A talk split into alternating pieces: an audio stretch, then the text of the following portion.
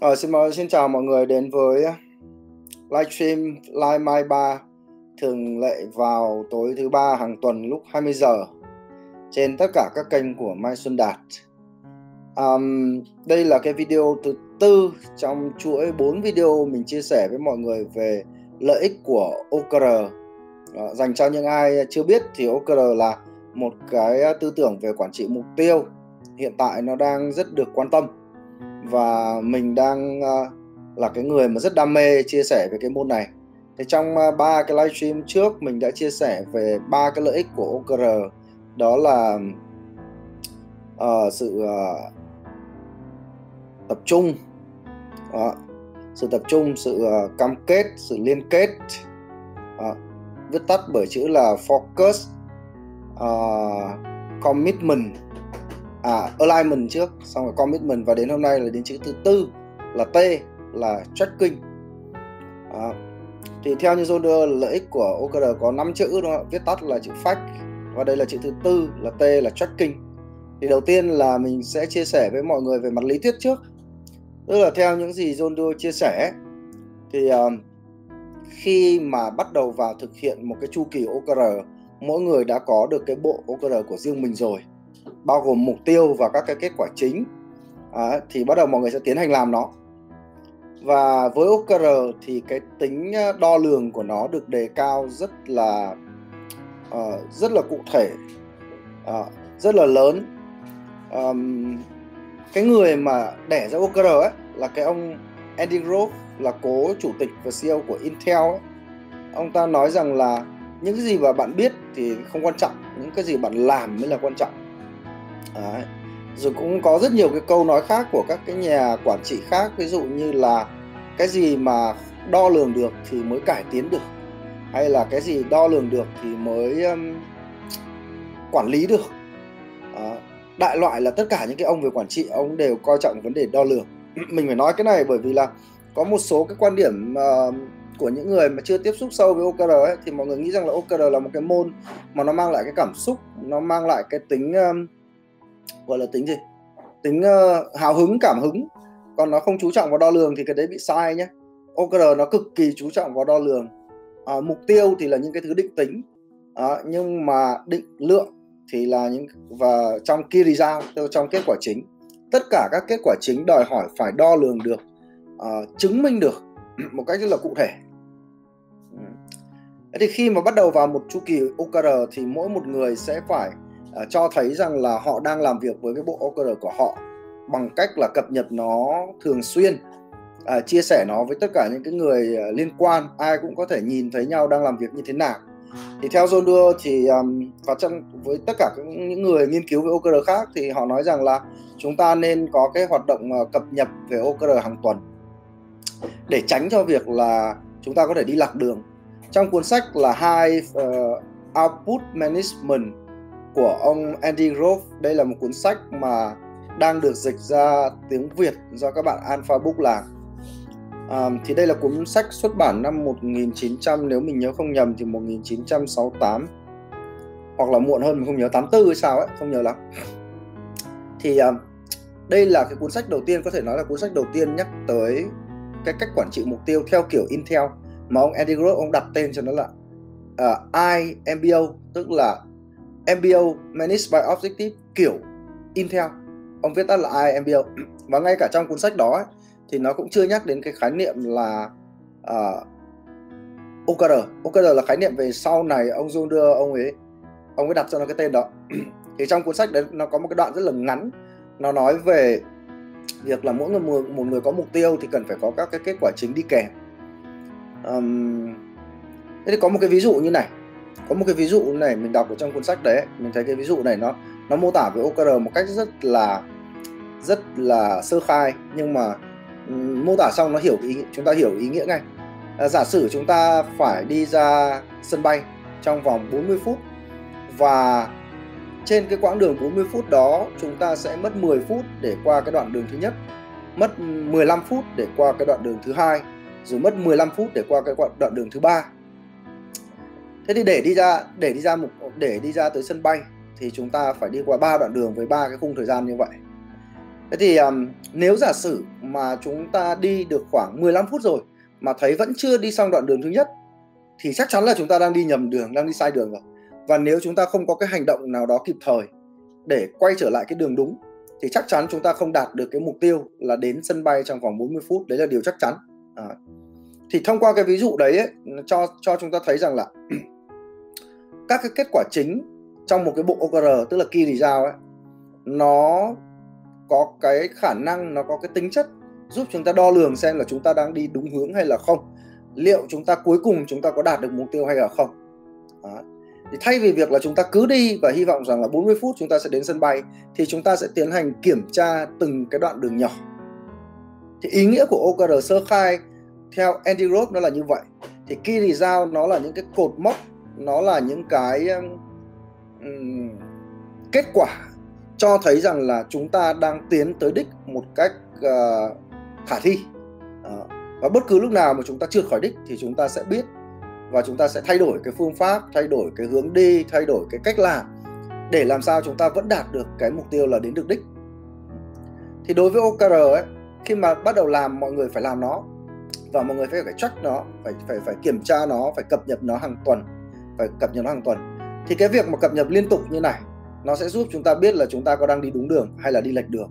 À, tóm lại là về mặt lý thuyết thì uh, ông John Doe ông chỉ nói đơn giản vậy thôi. Trong cuốn sách uh, Measure What Matter thì ông ấy có nói uh, rõ ra hơn một chút nhưng mà về tóm gọn lại thì nó cũng chỉ có như vậy. Đó.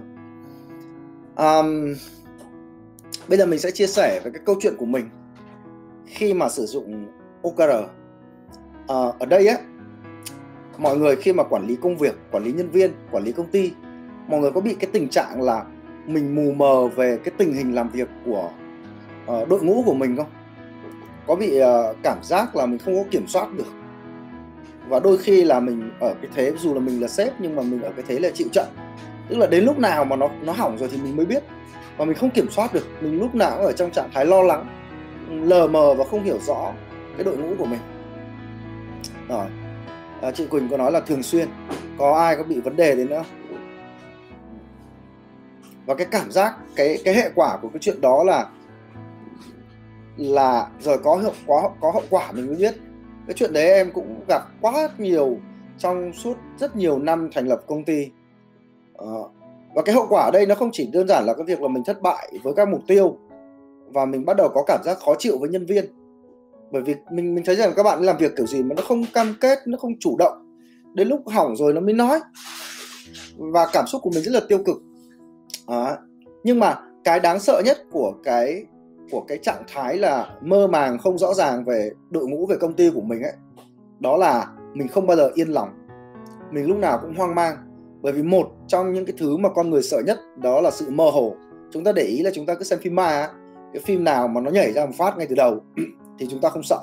Kiểu mấy cái phim như là uh, xác sống ấy nó mà xuất hiện ngay từ đầu thì nó chỉ là cái phim kinh dị xem cho vui thôi. À, còn cái phim ma thực sự đó là con ma từ đầu đến cuối phim nó chả xuất hiện. À, có những cái phim là đến cuối cùng rồi nó cũng vẫn không xuất hiện để chúng ta mặc sức tưởng tượng và chúng ta cảm thấy sợ hãi. Thì bản chất con người từ thời xa xưa từ thời khai sinh là đã nó ẩn chứa trong mình một cái nỗi sợ là nỗi sợ cái sự mơ hồ thì cái việc mà chúng ta không nắm rõ được về công việc của tập thể công việc của nhân viên chúng ta không biết là khi nào nó sẽ có lỗi nó đang chạy đến đâu rồi và liệu cái mục tiêu của nó có thể đạt được hay không vậy nó làm cho chúng ta lo lắng mỗi ngày hàng ngày hàng giờ và khiến cho chúng ta không thể nhìn rõ được là chúng ta cần phải ra quyết định như nào. À, chúng ta nên sửa chữa các vấn đề ở đâu à, làm sao để thúc đẩy được mọi thứ. Và khi bắt đầu tổ chức bắt đầu công ty nó dần lớn lên 5 người, 10 người, 30 người, 50 người, 100 người, nhiều trăm người thì cái nỗi sợ đấy càng ngày nó càng lớn. Đến lúc mà chúng ta không còn kiểm soát được nữa đấy, thì chúng ta bắt đầu tìm cách. Thì có những người tìm cách kịp và có những người tìm cách không kịp. À, những cái công ty mà lãnh đạo ở cái chế độ mơ hồ, mơ màng, không rõ ràng như vậy ấy, mà vẫn tồn tại đấy là do thứ nhất là cái đội ngũ của họ là họ cũng giỏi cho nên là lãnh đạo không có chỉ đạo được sâu sát thì họ vẫn chạy được việc. À, nhưng mà họ sẽ không chạy được tối đa. À, hoặc là công ty đó ban đầu được xây dựng trên một cái nền văn hóa tốt một cái quy trình tốt nên là sau anh em cứ bám vào đấy mà chạy. Nhưng rồi sẽ đến lúc một, một lúc nào đó thì những cái cũ đó nó sẽ không giúp được cho cái việc công ty phát triển. À, thì mình rất đã có rất rất nhiều năm ở trong cái trạng thái đó uh, mình nhớ là bắt đầu từ khi mà lên khoảng cỡ khoảng 15 người đổ lên. Là mình không còn biết là nhân viên đang làm gì. Uh, giao việc không biết là nhân viên có nhớ hay không. Uh, đến lúc kiểm tra việc thì công việc hầu như là nó không nó không đúng như ý mình. Nó không hoàn thành hoặc là nhẹ hơn thì nó hoàn thành nhưng mà không đúng ý mình. Và mình luôn cảm thấy là ngứa ngáy khó chịu về cái chuyện đó. Đấy. thế thì um, khi mà áp dụng OKR ấy mình có đọc cái cuốn Measure What Matter. John đưa ông ông có nói về bốn cái lợi ích à bốn cái siêu quyền lợi superpower của OKR thì ờ, uh, superpower thứ ba đó là theo dõi và điều chỉnh. Nhưng mà thực ra là mình cũng không có hiểu cái đoạn đó lắm. Cho tới khi mình thực sự làm OKR uh, ờ, quý đầu tiên mình vẫn chưa có cảm nhận được cái sức mạnh của cái tracking. Mình chỉ biết được là khi làm OKR thì bắt buộc là sếp và nhân viên sẽ phải trò chuyện riêng tư một một với nhau hàng tuần um, để trao đổi về cái ô, bộ OKR của bạn nhân viên. Uh, nhưng bởi vì là cái quý đầu tiên đấy bọn mình xét OKR thì nó cũng chưa thực sự là hoàn chỉnh. Nên là mình chỉ biết họp ok mình cảm giác là à công việc nó có tiến triển hơn nhân viên nó có vẻ tập trung và cam kết hơn. Nhưng mà cũng chưa có rõ cái lợi ích lắm. Mình chỉ biết là hoặc là làm OKR hoặc là mình sẽ phải giải tán công ty nên là thôi cứ làm. Nhưng đến quý thứ hai ấy quý thứ hai đầu tiên là cái lợi ích về sự liên kết nó xảy ra trước. À, trong cái video trước mình đã chia sẻ đó là nhân viên của mình chủ động đi tìm nhau để đàm phán về các cái con số trong bộ OKR trước khi các bạn làm. Và sau khi mà các bạn đã bàn bạc kỹ và mình cũng đưa ra được bộ OKR của công ty nó tương đối là tốt rồi thì mình lại để mình bắt đầu mình để ý đến một cái cái hiệu quả của OKR và mình không tưởng tượng được là nó sẽ có cái hiệu quả đó. Đó là tất cả các cái buộc cuộc ờ, uh, check in một một hàng tuần giữa mình và nhân viên ấy mình rất là thích. Mình rất là thích những cái cuộc check in đó. Lý do là thông qua một cuộc check in kéo dài khoảng 60 phút đến 90 phút thì mình bắt đầu hiểu là nhân viên đang làm gì uh, có làm việc hay là không có cam kết với cái bộ OKR mà các bạn ấy đang sở hữu hay là không. Uh, và bởi bởi vì là các bạn ấy thường gặp mình và bạn ấy nói nói chuyện về cái bộ OKR hết tuần này đến tuần khác. Nên là dần dần tự dưng mình thấy là mình nhớ được các cái cuộc họp trước. Bình thường ấy khi mà họp với nhân viên mà kiểm tra công việc ấy thì mình không nhớ được là cái buổi trước họp cái gì. Thậm chí mỗi buổi họp lại họp về một vấn đề khác nhau. Và đôi khi mình phải mất một cái thời gian đầu của buổi họp để mình mình cố nhớ xem là mình đang nói về cái chuyện gì. À, bởi vì những cái họp cuộc họp trước là không còn nhớ nữa. À, nhưng bởi vì OKR ấy nó lặp lại cùng một cái bộ OKR hàng tuần nên là dần dần bắt đầu mình thấy là à cái việc này nó báo cáo này nó nói này là mình mình biết rồi này. Tuần trước là tuần trước nữa mình với nó nói cái chuyện này này. Đó. À, và bắt đầu mình tham gia được vào câu chuyện của nhân viên ừ, dễ hơn. Bình thường mà họp với nhau khoảng 30 phút đi thì mình mất béng nó 10 phút đến 15 phút đầu để mình nhớ xem là đang họp cái chuyện gì. Và họp xong thì cần phải đạt được cái chuyện gì. Nó rất là căng thẳng dẫn tới là cuộc họp nó không hiệu quả. Khi gần hết giờ rồi thì vẫn chưa họp được cái gì cả và cảm thấy rằng là cái cuộc họp đấy nó nó vô bổ nên là cũng không thích họp lắm. Còn với OKR thì mỗi một lần họp theo tiêu chuẩn của một buổi check-in mình tìm được của ông Philip Castro là một cái nhà tư vấn về OKR ở bên châu Âu. Ông ta nói rằng là trong một buổi check-in các bạn phải trả lời những cái câu hỏi. Đó là công việc đến đâu rồi? Có cái gì nó đang bị trễ? Trở ngại là gì? À, nguyên nhân ở đâu? À, giải pháp là gì và mức độ tự tin của cái người sở hữu OKR với cái bộ OKR đấy cho tới cuối chu kỳ là nó còn tốt hay là không? Thì những câu hỏi đấy được lặp đi lặp lại. Và nhờ cái sự lặp đi lặp lại, bắt đầu mình mình nhớ được thông tin và mình tham gia họp với nhân viên tốt hơn. Khi các bạn nói ra những cái khó khăn, khi bạn nói ra những cái thứ các bạn đã làm, mình bắt đầu nhớ được là à cái này lần trước nó nói là nó làm và bây giờ nó báo cáo. Ok, tốt đấy. Cái trở ngại này lần trước nó nói rồi thế mà bây giờ lại thấy nó nói lại. Khả năng là nó đang không chưa làm. Cho mình mới lật lại cái lịch sử của cái check in để mình xem là tuần trước cụ thể bàn cái gì. Nếu mình cảm giác là mình cần cần có cái thông tin nó chính xác hơn. À, và bởi vì bọn mình dùng cái phần mềm bọn mình tự build là VNOKR trong đó nó có lưu cái lịch sử của các cái cuộc nói chuyện. Nên là bất cứ khi nào mà mình cảm giác là thông tin nó chưa chính xác ấy thì mình vào phần mềm và mình bấm vào xem lịch sử ngay lập tức là mình sẽ biết là tuần trước tuần trước nữa đó, tháng trước là mình đã với nhân viên đã trao đổi những vấn đề nào. Đó. và cái lợi ích nữa một lợi ích mà mình cảm thấy rằng là nhờ cái chuyện tracking hàng tuần như này ấy, đó là bởi vì mình nhớ công việc nhớ thông tin. Đó, nên là nhân viên không giấu cái thông tin đấy đi được. À, mọi người tưởng tượng là nếu mà chúng ta có một nhân viên mà không chủ động làm việc không cam kết nhé cuộc họp này chúng ta nói chuyện xong đến cuộc họp sau chúng ta là sếp chúng ta quên đi mất rồi. Thì nhân viên sẽ thử xem phản ứng của chúng ta thế nào. Nếu mà chúng ta quên rồi thì nhân viên sẽ im ỉm đi. À, còn nếu mà chúng ta nhớ thì nhân viên sẽ ngại ngần nhận lỗi. À, nhưng với cái cái việc là tracking hàng tuần đấy thì trí nhớ của mình nó tốt hơn và mình có thể xem lại cái dữ liệu cũ. Nên là mình thấy rằng các bạn nhân viên đã bắt đầu không còn tránh né những cái việc uh, khó khăn những cái rắc rối và không còn tránh né ngay cả cái tính lười biếng của các bạn ấy nữa. Các bạn biết rằng là không có cách nào để tránh cả. Thế là dẫn tới cái việc là các bạn ấy bám sát vào cái bộ OKR hơn.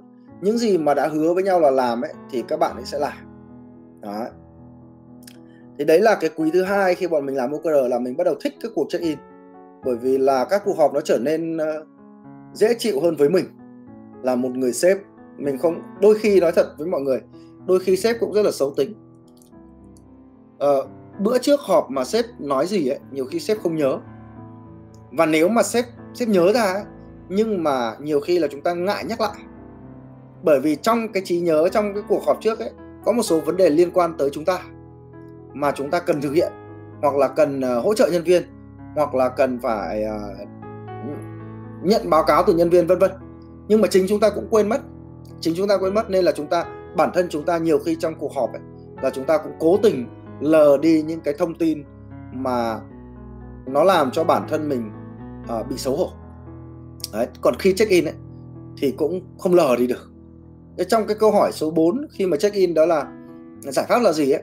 Thì giả sử trong một cái cuộc uh, check in uh, giữa nhân viên và mình nhân viên thấy rằng là có một cái trở ngại mà chỉ có ông sếp mới giải quyết được thôi và nhân viên đã trình bày rồi ông sếp ok rồi ông sếp nói là ok thế thì anh sẽ cùng em làm cái việc này. Tất nhiên là trách nhiệm vẫn là ở nhân viên. Tức là nếu mình đồng ý với nhân viên là mình sẽ làm ấy thì ờ, nhân viên sẽ phải có trách nhiệm là lôi kéo mình vào cái câu chuyện đó nhắc mình làm cái việc đó. À, nhưng mà thực ra đến lúc mà quên rồi ấy thì lỗi ở nhân viên một phần lỗi ở sếp cũng có. Cho nên là khi gặp lỗi là hai bên là cứ ngấm ngầm trong các cuộc họp là hai bên cứ ngấm ngầm giấu cái thông tin đi và không giải quyết cái vấn đề một cách ừ, trọn vẹn. Mọi thứ nó cứ lôi dần đi. Và mọi người và các sếp ở đây mọi người có để ý không? Là chính cái tính ngại ngần và giấu rốt uh, từ cả sếp và nhân viên khiến cho cái công việc cái tập thể của chúng ta ấy, càng ngày nó càng mù mờ. Chúng ta chỉ tập trung nói chuyện tới những cái gì đã hoàn thành. Còn những cái gì không hoàn thành thì nếu lỗi của cả hai thì sếp và nhân viên sẽ gọi như là ngấm ngầm cùng nhau giấu đi. Còn nếu mà lỗi ở chỉ ở nhân viên mà sếp nghĩ rằng là không có lỗi ở mình ấy thì lại tập trung vào câu chuyện là mắng nhiếc uh, trách móc Ờ. đó. dẫn tới là càng ngày mọi thứ nó càng mù mờ và không ai nói thật với nhau một cái câu nào cả. Um, đấy là cái quý thứ hai. Tức là quý thứ hai thì bọn mình setup ok nó cũng tương đối là ok rồi. Cho nên là cái chuyện tracking ấy là mình rất là thích. Là mình làm thích các cuộc họp hơn. Và đến quý thứ ba bởi vì hai cái quý đầu quý đầu tiên thường là setup OKR nó sẽ không đúng đâu. Những cái mục tiêu có thể nó sẽ không thực sự quan trọng quý thứ hai thì nó khá hơn một chút. Nhưng mà do quý thứ hai mới thực sự là cái quý mà làm OKR chuẩn nên là công việc nó bắt đầu tiến triển từ quý thứ hai. Thì đến quý thứ ba ấy, là cái việc thiết lập OKR nó sẽ dựa vào rất nhiều cái dữ liệu lịch sử của quý thứ hai. Để bắt đầu thiết lập ra bộ OKR của quý thứ ba rất nhiều các cái mục tiêu rất nhiều các cái key result rất nhiều cái công việc mà chưa hoàn thiện ở quý quý thứ hai làm OKR nó sẽ được uh, di chuyển vào quý, quý thứ ba của OKR à, mọi số liệu bắt đầu nó có ý nghĩa hơn. Nó đúng hơn. Quý thứ hai vẫn chưa đúng bởi quý thứ nhất là thiết lập sai nên là quý thứ hai nó chỉ thiết lập được cái bộ OKR nó nó nó tốt nhưng mà nó dựa trên những cái cảm quan thôi. Nhưng quý thứ ba bắt đầu nó tốt hẳn bộ OKR nó tốt hẳn. Các dữ liệu nó dựa trên dữ liệu lịch sử nó dựa chiêu dựa trên phán đoán của uh, lãnh đạo của từng người để bắt đầu thiết lập ra được một cái chu kỳ thứ ba quý thứ ba áp dụng OKR với những số liệu thực sự là đáng để tồn tại trong các cái bộ OKR Đấy. thì bắt đầu là cái cái việc checking và cái việc check in ấy nó lại càng chi tiết hơn nữa. Mọi người bám sâu bám sát vào cái cái cái việc là um, đi theo cái OKR của mỗi người. Không còn phải lo những cái việc phát sinh những cái việc uh, ngoài lề. Uh, mọi người thấy rằng là chỉ cần làm tốt cái bộ OKR thôi thì nhóm mình sẽ tốt và công ty mình nó sẽ tốt lên. Uh, và ở quý thứ ba ấy, thì mình chứng kiến một cái lợi ích ở trong cái việc tracking đó là bỗng một ngày mình nhận ra là công ty mình với gần 150 nhân viên mình chưa bao giờ nhớ được hết tên mọi người. À, mình cũng không thậm chí là mình gặp một bạn nào đó ở hành lang có thể biết tên bạn ấy nhưng mà mình chưa chắc mình biết bạn làm gì. À, khá là mù mờ về công ty. Thì à, đến quý thứ ba khi bắt đầu check in được một thời gian mình không nhớ là bao lâu thì tự dưng là mình nắm được là bạn nhân viên nào đang là người có hiệu suất kém và kéo tụt lùi cả đội thậm chí cả công ty lại. Bạn nhân viên nào đang có hiệu suất cao đang có tốc độ đạt được mục tiêu cao đang đóng góp vào cái mục tiêu của công ty một cách uh, tức là nhiều giá trị là mình biết lý do tại vì sao. Bắt đầu mình quan sát bảo Ủa tại sao mình là bắt đầu biết tới nhân, nhân viên nhỉ? Mình nắm được công việc của cả nhân viên cấp rất là thấp đó, nhân viên giỏi nhất và uh, tốt nhất trong một phòng ban là mình biết. Thì uh, sau đó mình mới để ý và mình có vào vào trong các lịch sử của trưởng nhóm của nhân viên và của phó giám đốc để xem lại. Thì mình thấy rằng à trong cái cuộc check in của mình với bạn phó giám đốc bạn ấy có nêu ra những cái trở ngại. Và trong cái phần nguyên nhân bạn ấy nói rất rõ là trở ngại này đến từ nhóm nào đến từ nhân viên nào đến từ dự án nào đến từ công việc nào. Và mình có đi xem cái check in nháp của bạn trưởng nhóm thuộc về phó giám đốc đó quản lý.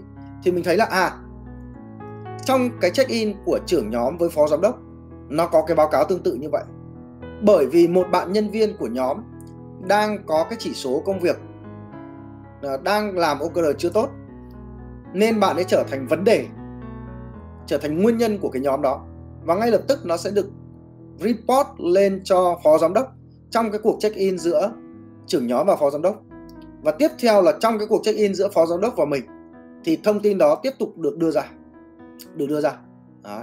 thì mình thấy là à khi mà một tổ chức đã dùng OKR một cách hoàn chỉnh được thiết lập một cách um, chặt chẽ thì cái việc thông tin từ dưới lên trên ấy nó bắt đầu được chảy một cách rất là đều đặn thuận lợi và chính xác mọi thông tin từ dưới nó cứ đẩy dần lên trên, đẩy dần lên trên.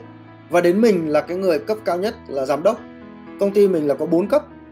Cấp giám đốc, cấp ừ, phó giám đốc, cấp trưởng nhóm và cấp nhân viên. 4 cấp là khá xa đấy.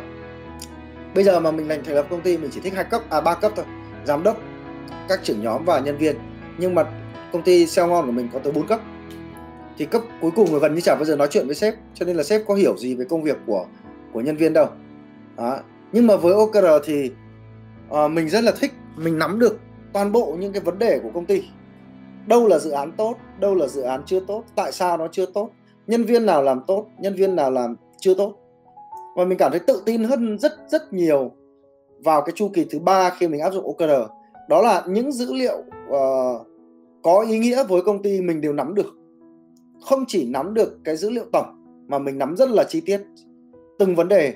À, và SEO ngon là một cái agency về Google Marketing. Trong đó nó có những cái mảng uh, dịch vụ như là làm SEO làm Google Ads vân vân. Thì mình bản thân mình là người thành lập công ty và mình là cái người nghiên cứu uh, về Google Marketing tương đối là kỹ. Nhưng mà khi mà công ty nó lớn quá mình không trực tiếp tham gia vào các dự án thì mình không biết tình hình của các dự án. Cứ để thả nó tự trôi. Đó. bản thân mình cũng không có cơ chế nào để mình có thể nhúng tay được vào tự, từng dự án. Nhưng khi bắt đầu làm khi làm OKR đến chu kỳ thứ ba mình biết dự án nào không tốt. Biết là người kỹ thuật làm dự án đấy là ai. Biết là uh, nhân viên kinh doanh làm cái dự án đấy là ai. Và biết luôn là lý do tại sao dự án đấy nó đang bị chậm trễ. Nó vướng ở vấn đề khách hàng hay là vướng ở vấn đề kỹ thuật. Và khi mình biết được và mình thấy rằng là trong cái phần giải pháp ấy, của các bạn phó giám đốc các bạn nêu ra thì đều không thực hiện không xử lý được cái trở ngại cái vấn đề là một cái dự án uh, có nhiều cái đặc tính kỹ thuật nó đang bị chậm. Và lúc đó mình trực tiếp mình nói với các bạn phó giám đốc là dự án này anh biết cách xử lý. Em tổ chức cho anh trong tuần này một cái buổi họp dự án anh sẽ tham gia với đội dự án và anh sẽ nói cho các bạn cái cách làm. Bình thường khi mà không làm OKR thì không bao giờ có cái chuyện đó bởi vì thứ nhất là mình không nắm được cái dự án thứ hai nữa là mình cũng không biết là nó đang có vấn đề. Và thường ấy bọn mình phát hiện tức là bản thân mình chỉ phát hiện ra vấn đề khi nào? Một là khi có khách hàng trực tiếp nhắn vào điện thoại hoặc Facebook của mình phàn nàn về dự án thì mình mới biết. À, cái giai đoạn 2017 2018 cái chuyện đấy là nhiều như cơm bữa. Mình cảm thấy là làm việc nó rất là nó rất là gọi như là áp lực. Bởi vì không biết là lúc nào là dự án nó fail. Đó. khi mà gặp ai đó ở ngoài ngoài công ty ấy, người ta nói rằng là chào anh Mai Xuân Đạt tôi là khách hàng của bên anh thì mình đều cảm thấy rất là lo lắng bởi vì không biết là họ có chuẩn bị mắng mình hay là không. Lúc nào nó cũng vậy bởi vì mình không nắm được. Khi làm OKR là mình nắm được. Và mình trước khi dự án nó thất bại trước khi dự án nó bị uh, hủy khách hàng đòi trả lại tiền. Đợt đó là cái cái cái 2017 2018 mình kiếm được khá nhiều tiền nhưng mà toàn phải đi trả lại thôi. Đó mà khổ một cái là tiền về thì mình đâu có để lại đâu. Mình đầu tư tiếp mình thuê văn phòng mình thuê nhân viên. Cho đến lúc trả lại hợp đồng nó rất mệt mỏi. Đấy, nhưng khi làm OKR khi mà dự án nó nó bắt đầu nó có vấn đề là mình đã biết rồi. Và nếu mình biết giải pháp thì mình sẽ tư vấn cho các bạn ý là để tránh cái chuyện là dự án nó fail. Đó. và cho đến bây giờ năm nay là năm 2011 thì sau uh, mình đã ch- bàn giao lại xe ngon cho uh, bạn uh, một bạn phó giám đốc bây giờ làm giám đốc điều hành từ tháng 10 năm ngoái tức là từ quý 4 năm ngoái. Thì trong vòng 6 tháng quý 1 à quý 4 quý 1 và chuẩn bị gần hết quý 2 thì cái tốc độ tiến triển của các cái dự án nó đạt tới 90% là đúng hạn. Tức là gần như không có dự án nó bị sai hạn. Không phải là vì nhân viên mình đã giỏi lên mà bởi vì là bọn mình đã tracking liên tục. Và khi tracking như thế trong một dự án nó có n bước nhiều lắm cực kỳ nhiều bước nhưng khi checking hàng tuần thì bước nào mà nó có lỗi một cái thì ngay lập tức là các bộ phận liên quan này uh, cấp trên trực tiếp này thậm chí là giám đốc này. Và đến như mình bây giờ đứng vào vai là chủ tịch hội đồng quản trị tức là không trực tiếp điều hành. Một tháng check in với bạn giám đốc điều hành sẽ ngon một lần thôi. Nhưng mình cũng nắm được là dự án nào đang có vấn đề. Đó. thì nó giống như cái ví dụ của Andy Grove đó là việc là đi ra sân bay chúng ta phải check uh, kiểm tra cái ba đoạn đường xem là có đi đúng thời gian hay không. Thì một dự án cũng vậy.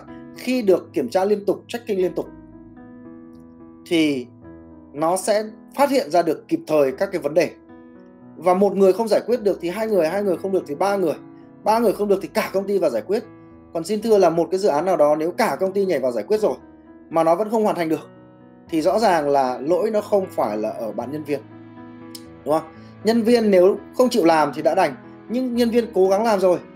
Đã báo cáo với cả cấp trên về chuyện là dự án đấy nó có khả năng bị fail rồi, đến giám đốc cũng nhảy vào rồi thì đâu còn lỗi của nhân viên nữa đúng không? À, rất nhiều anh chị hỏi mình rằng là OKR ấy nó không có dọa dọa phạt không có hứa thưởng. Và nó cố gắng phải được tách khỏi cái vấn đề uh, bồi thường tức là tiền tiền thu nhập của tiền lương của nhân viên đấy thì nếu mà một nhân viên đến cuối chu kỳ mà thất bại thì làm sao? Thì mình trả lời là khi làm OKR rồi thì các anh chị sẽ không có cái câu hỏi đó. Nó sẽ không có tình huống rằng là một nhân viên tự dưng thất bại khi mà tổng kết vào cuối chu kỳ. Gần đây công ty mình có một bạn nhân viên được báo cáo lên là có 6 tháng làm việc rất là tệ. Và khi mình nghe được thông tin đấy thì mình rất là thắc mắc mình bảo là khoan có cái điều gì đó sai sai ở đây? Không thể như vậy được. Không thể có một nhân viên nào mà tệ liên tục 6 tháng được. À, một nhân viên tệ giỏi lắm là trong vòng 4 tuần. Sau đó phải tiến bộ bởi vì trong 4 tuần đó là bạn ấy sẽ tracking uh, ờ, cái OKR của mình hàng tuần với cấp trên. Và nếu bạn ấy gặp khó khăn thì ngay lập tức cấp trên phải có trách nhiệm là hỗ trợ uh, dẫn dắt đồng hành cùng bạn ấy trong việc tìm ra các giải pháp. Đó. nếu mà không tìm ra được giải pháp mà bạn ấy không thay đổi thì có thể dẫn tới việc là bạn ấy sẽ cần phải tuyên chuyển qua một bộ khác khác phù hợp hơn. Và nặng nề nhất là nếu một nhân viên gặp vấn đề liên tục sếp đã hỗ trợ rất nhiều uh, vai trò của sếp đã gần như là ngon lành rồi. Mà nhân viên vẫn chây lì không làm việc thì rõ ràng là đến tuần thứ năm thứ sáu là bạn đó sẽ không còn là người phù hợp nữa và sẽ không thể ở lại công ty tới 6 tháng mà mà nói rằng là làm việc tệ được. Và khi mình kiểm tra kỹ càng thì đúng là nó trở thành một cái lỗi hệ thống đối với cả một cái dây cả một cái dây từ phó giám đốc cho đến trưởng nhóm cho đến nhân viên. Đó một người mà tệ liên tục 6 tháng là một cái điều rất vô lý. Nó giống như việc là nếu mà mình ra sân bay mình phải đi qua ba đoạn đường mỗi đoạn đường tốn 10 15 phút. Thế không thể nào có một cái đoạn đường mà mình đi lạc tới 45 phút được đúng không? Bởi vì đi lạc tới 20 phút là mình đã biết rồi. À, không có cái chuyện là nếu mà tracking mà chúng ta lại đi lạc đường được.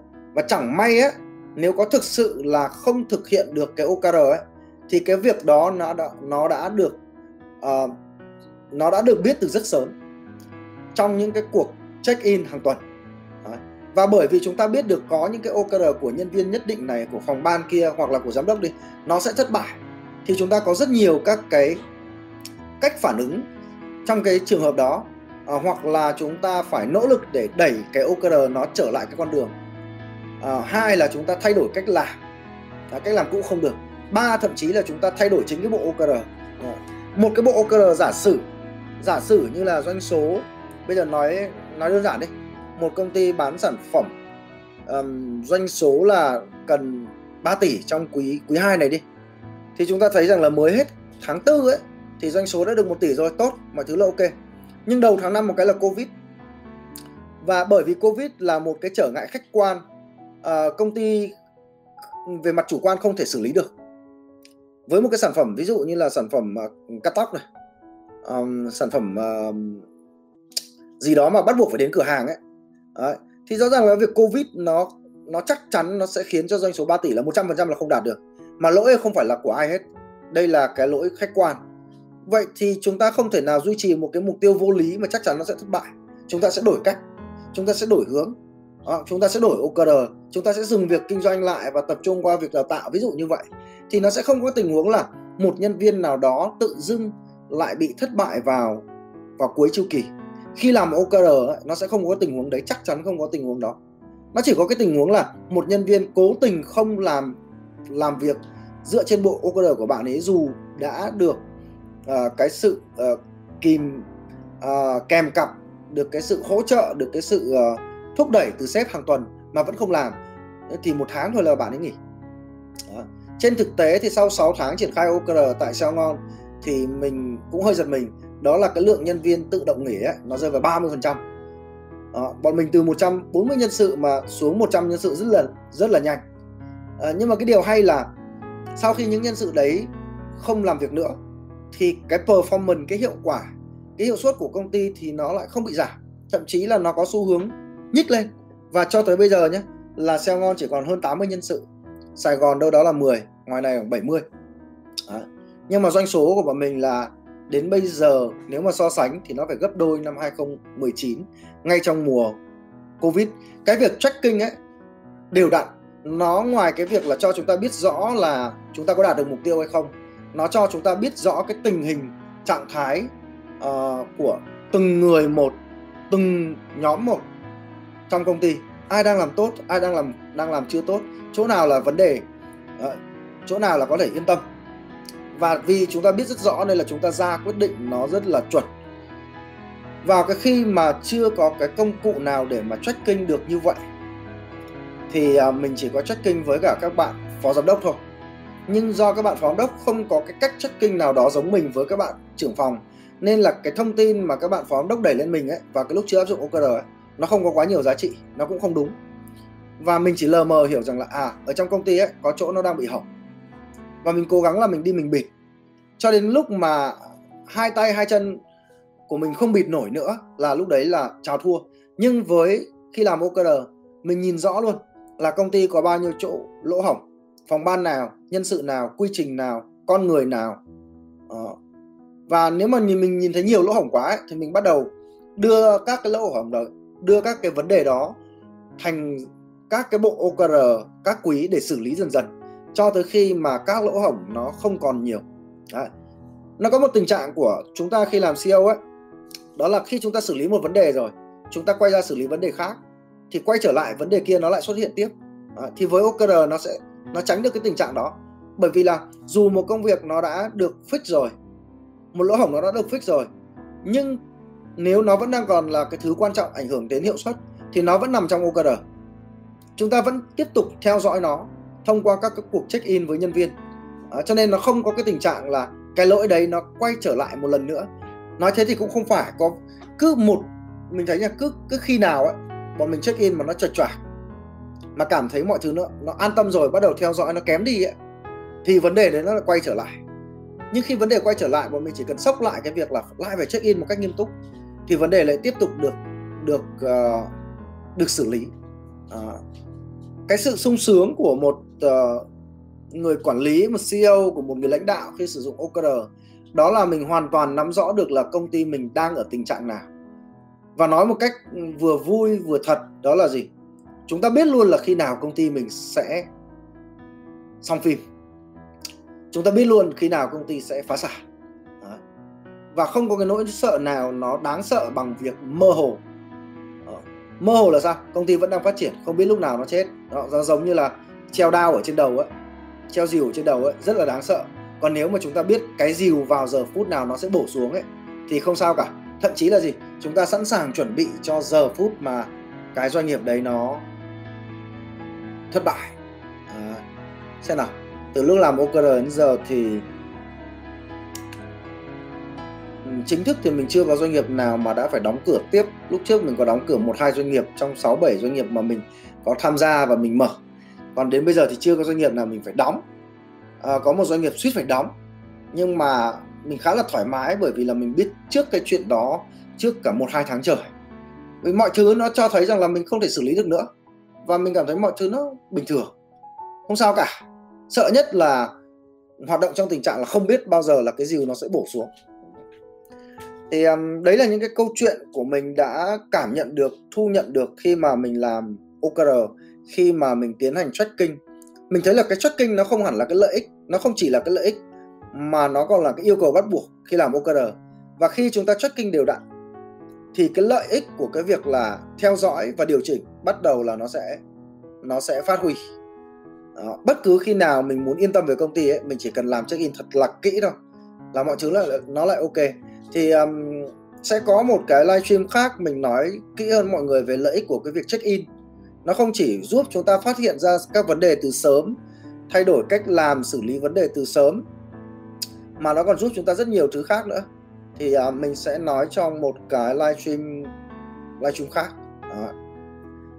Um, đúng là nhân viên im ỉm đi nếu mình không nhớ. À, chuyện đấy là chuyện bình thường. Nhưng mà vấn đề ngược lại mới hay cơ bản thân sếp cũng im ỉm đi nếu mà sếp gặp lỗi. Nhân viên nó không nhớ sếp cũng cố tình im ỉm. Nhưng mà nếu mà tracking theo luật thì chẳng ai ngại gì những việc đấy cứ nói ra để còn sửa. Đó. thì đấy là mình uh, uh, chia sẻ xong cái um, lợi ích thứ tư của OKR đó là tracking uh, ờ, nó ứng với à, superpower tức là uh, siêu quyền lực thứ tư trong cuốn sách Measure What Matter là theo dõi và điều chỉnh. À, trong livestream ờ, sau là livestream thứ năm, livestream cuối cùng trong chuỗi năm livestream giới thiệu về uh, lợi ích của OKR, mình sẽ trình bày cái lợi ích cuối cùng đó là uh, stretching, um, tức là sự kéo giãn, là lợi ích lớn nhất, uh, tuyệt vời nhất, kinh khủng nhất, bá đạo nhất, bla bla nhất nhất nhất nhất của OKR nó sẽ trả lời câu hỏi tại sao những tổ chức lựa chọn OKR lại có cơ hội dẫn đầu thị trường? Tại sao những tổ chức thực hiện uh, lựa chọn OKR làm tư tưởng quản trị lại là những cái tổ chức mà có tốc độ phát triển rất rất là nhanh? Um, chúng ta cũng sẽ kỳ vọng vào chuyện là khi áp dụng OKR chúng ta sẽ được hưởng một phần nào đó lợi ích của uh, thứ năm lợi ích kéo giãn lợi ích kéo dài lợi ích mở rộng. Chúng ta thích đọc cái tên nào được stretching. Tức là chúng ta cảm tưởng cơ thể chúng ta nó kéo giãn hơn và sau đó nó có khả năng bứt phá hơn lên một cái tầng uh, cao mới. Đấy, thì um, trên đây là tất cả các cái nội dung của mình về uh, lợi ích thứ tư uh, lợi ích tracking.